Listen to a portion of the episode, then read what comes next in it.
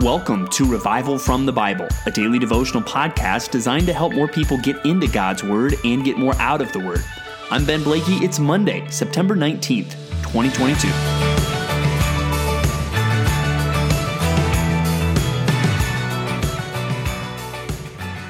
Well, over the years, Monday has got a bad rap. Monday is not normally people's favorite day of the week. Monday means back to work, back to the routine, back to the grind of life. And as Christians, we should probably view things a little differently uh, than that when it comes to Mondays. Hopefully, we can view the grind of life as something we're doing for the sake of the King. But the point I'm trying to make to you is whatever you think about Monday, there's a day we should all look forward to that we're going to read about today in Isaiah 9 through 12.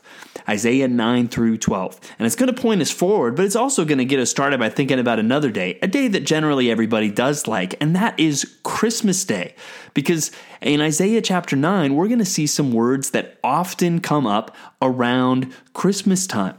Uh, we see uh, these verses are actually quoted in Matthew when Jesus begins his ministry because it speaks of this light shining in the darkness in the land of Zebulun, in the land of Naphtali. That, that referred to the region of Galilee. And so Jesus coming and doing his ministry there, as it says in verse 2, that the people who have walked in darkness have seen a great light. Matthew takes those words and applies them to Jesus. These people living in the darkness in Galilee, now they have seen a light, the light of Jesus Christ. But down in verse 6, you've heard this in December For to us a child is born, to us a son is given, and the government shall be upon his shoulder, and his name shall be called Wonderful Counselor, Mighty God, Everlasting Father, Prince of Peace.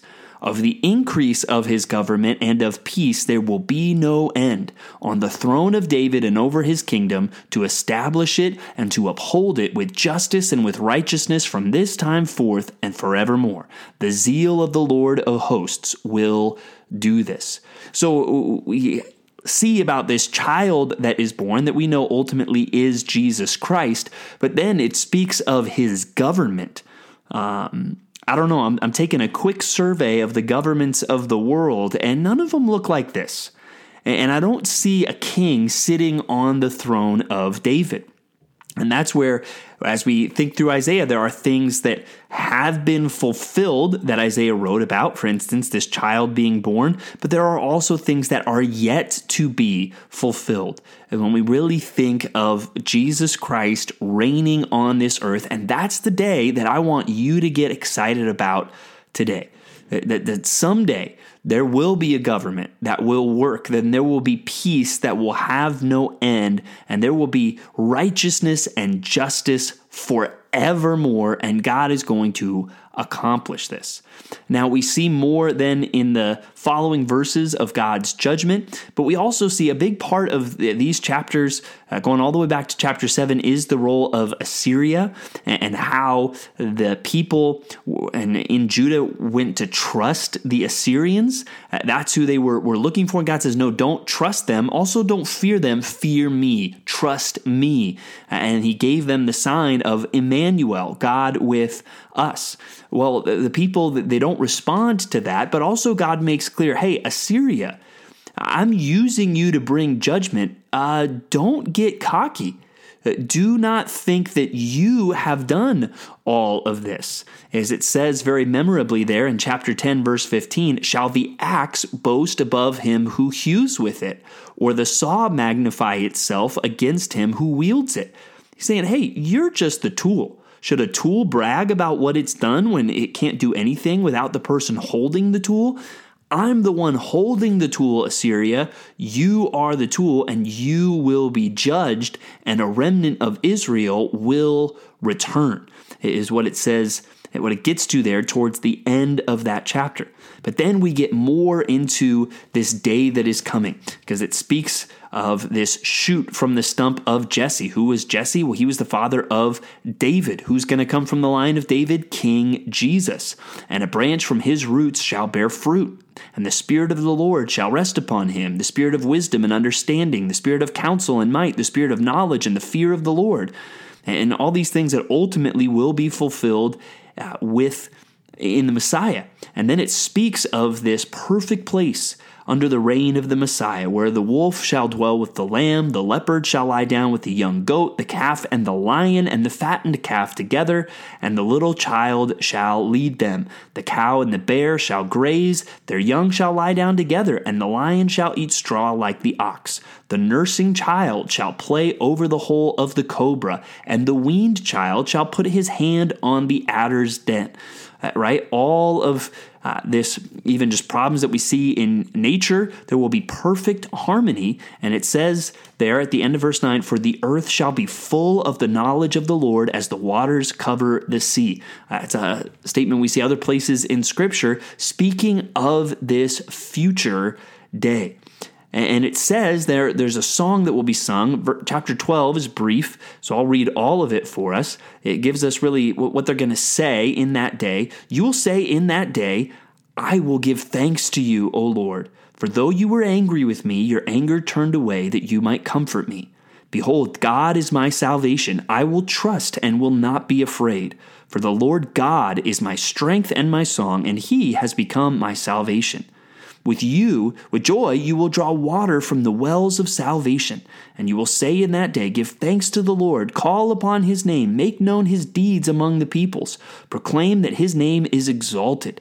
Sing praises to the Lord, for he has done gloriously. Let this may be made known in all the earth. Shout and sing for joy, O inhabitant of Zion, for great in your midst is the Holy One of Israel.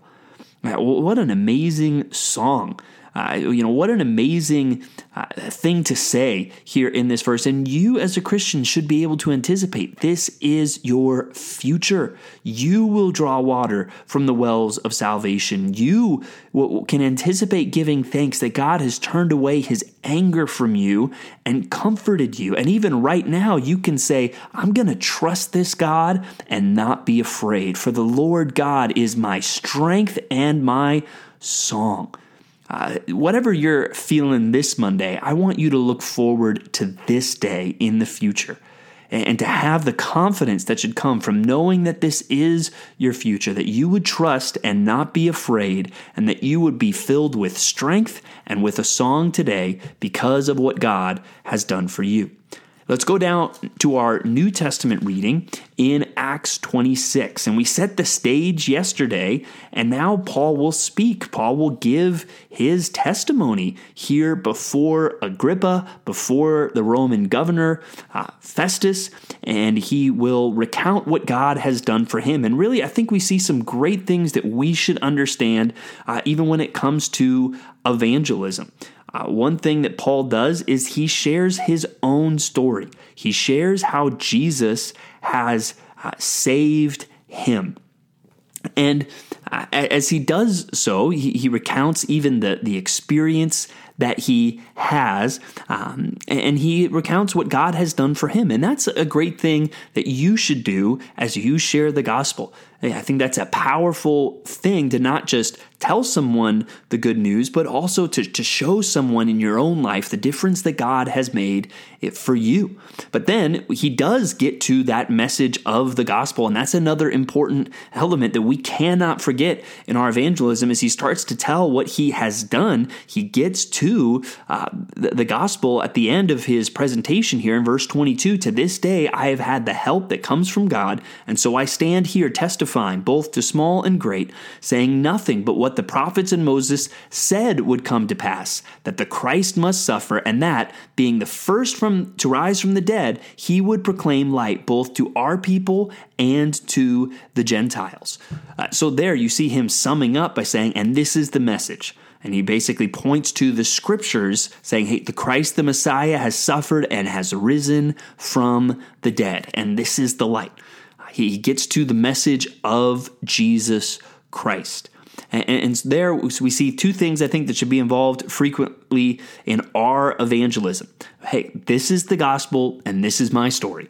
These are things to share with others. And you notice Paul also, he makes an appeal to King Agrippa. He's making it clear hey, hey, King Agrippa, you know these things. You know that I'm not making this up. Don't you believe the prophets? And Agrippa says to Paul, In a short time, would you persuade me to be a Christian? Uh, and, and kind of pushes Paul away there. But Paul had tried to make an appeal to Agrippa to think about the prophets, to believe what they have said about Jesus Christ, and to know that he is the Messiah. And I also want you to note how uh, Paul seems to do all of this uh, with respect. Even though he is unjustly in prison, he still shows a measure of grace, even just in how he presents this. But just in your own evangelism, think of those elements sharing the gospel. That the Bible testifies that Jesus is the Christ, that he died, that he rose again. Uh, share your own story, how God saved you, and don't be afraid to appeal to people. Hey, do you believe this? Do you believe what the Bible says? To call them, to persuade them, as Paul was accused of, to be a Christian. And so there we, we learn some things there from the Apostle Paul. Because until we get to that day described in Isaiah, this is our mission to, to make disciples, uh, to share the good news of Jesus Christ. And we can do so with confidence, knowing that day written about in Isaiah is coming. And we will rejoice on that day. So wherever you are this Monday, think of that day. I think that God is our strength and our song, and may we rejoice in Him and serve Him today. Thanks for digging into God's Word with me today on Revival from the Bible. For more resources, check out revivalfromthebible.com. To learn more about Compass Bible Church Treasure Valley, go to compassbible.tv. The grace of our Lord Jesus Christ be with you.